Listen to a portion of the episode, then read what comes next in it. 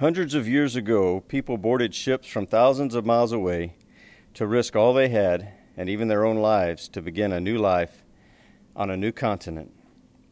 Many of them were in search of freedom to worship the one true God of the Holy Bible.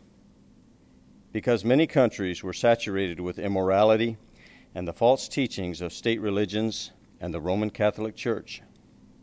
Later, many of them joined together to fight and to die, to give birth to a new nation founded on biblical principles. Not all were believers in the God of the Bible or in his Son, Jesus Christ, but they believed in the biblical moral principles that they proclaimed in their Declaration of Independence. They did not believe in oppression or slavery, and many were tortured by its perversion of their intention for freedom and justice. There has always been, and there always will be, ungodly people who seek personal power that will interfere with any and all efforts for freedom and peace in every nation and every age.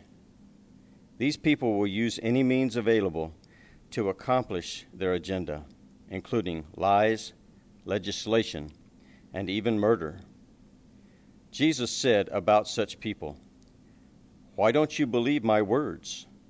It is because you cannot believe, because you are of your father, the devil, and you carry out the desires of your father. He was a murderer from the beginning, and did not live in the truth, because there is no truth in him.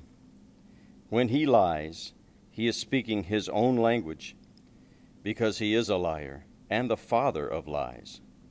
And because I tell the truth, you do not believe me. He that is of God believes God's words. Therefore, you do not believe them, because you are not of God. John 8, 43 through 47.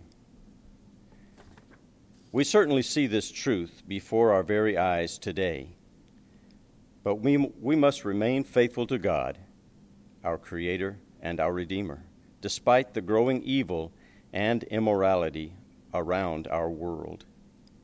In Noah's day, when God said to the people in the world, every inclination of their heart was only evil continually, God told him, You alone I have found righteous. Remember, Jesus told us that we are to be holy as your Father in heaven is holy. Matthew 5:48. We cannot be perfect, but we must continue to urge one another on toward love and good deeds, not neglecting to meet together, as some are in the habit of doing, but encouraging each other, especially as we see the day approaching. Hebrews 13:24 and 25. Let us keep our eyes on Jesus, the author and finisher of our faith. His promise, eternal life with Him, our blessed hope. Thank you for your love and prayers, Craig.